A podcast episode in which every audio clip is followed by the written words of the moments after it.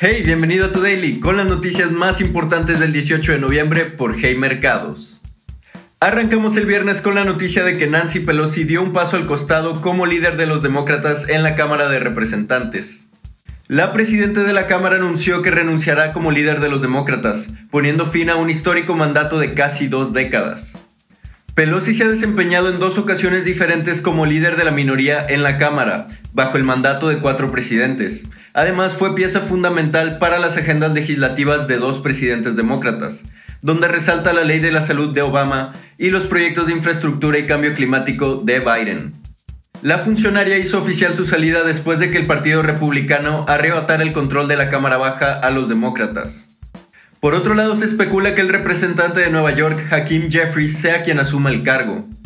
Y continuando con noticias internacionales, James Bullard y la política monetaria de Estados Unidos ponen nervioso al mercado.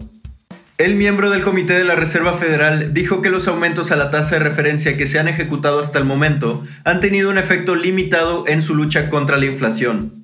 Por lo tanto, Bullard dijo que los niveles actuales no se encuentran en territorios suficientemente restrictivos, por lo que sugirió incrementos más agresivos hasta llevar la tasa a un nivel aproximado del 7%, quedando por encima del 5% promedio que esperaba el consenso del comité para el 2023. Sin embargo, el mercado aún tiene esperanza en niveles menores a los recomendados por Bullard, sobre todo después de ver que la inflación general suma cuatro meses consecutivos con una clara desaceleración. Y ahora con noticias nacionales, las Afores buscan aprovechar el beneficio potencial del nearshoring.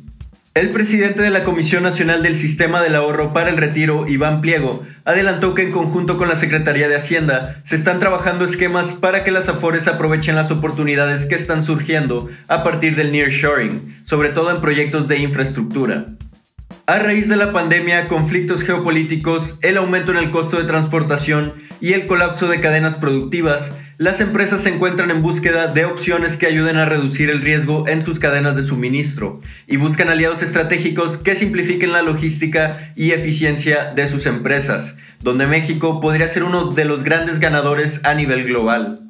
Y para cerrar con notas positivas, la actividad económica podría acelerarse en octubre.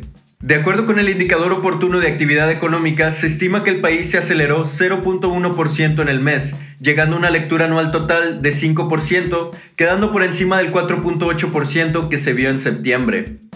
Y esas fueron las noticias más importantes del día. Yo soy Roger Ramos, te espero aquí en tu próximo daily por Hey Mercados.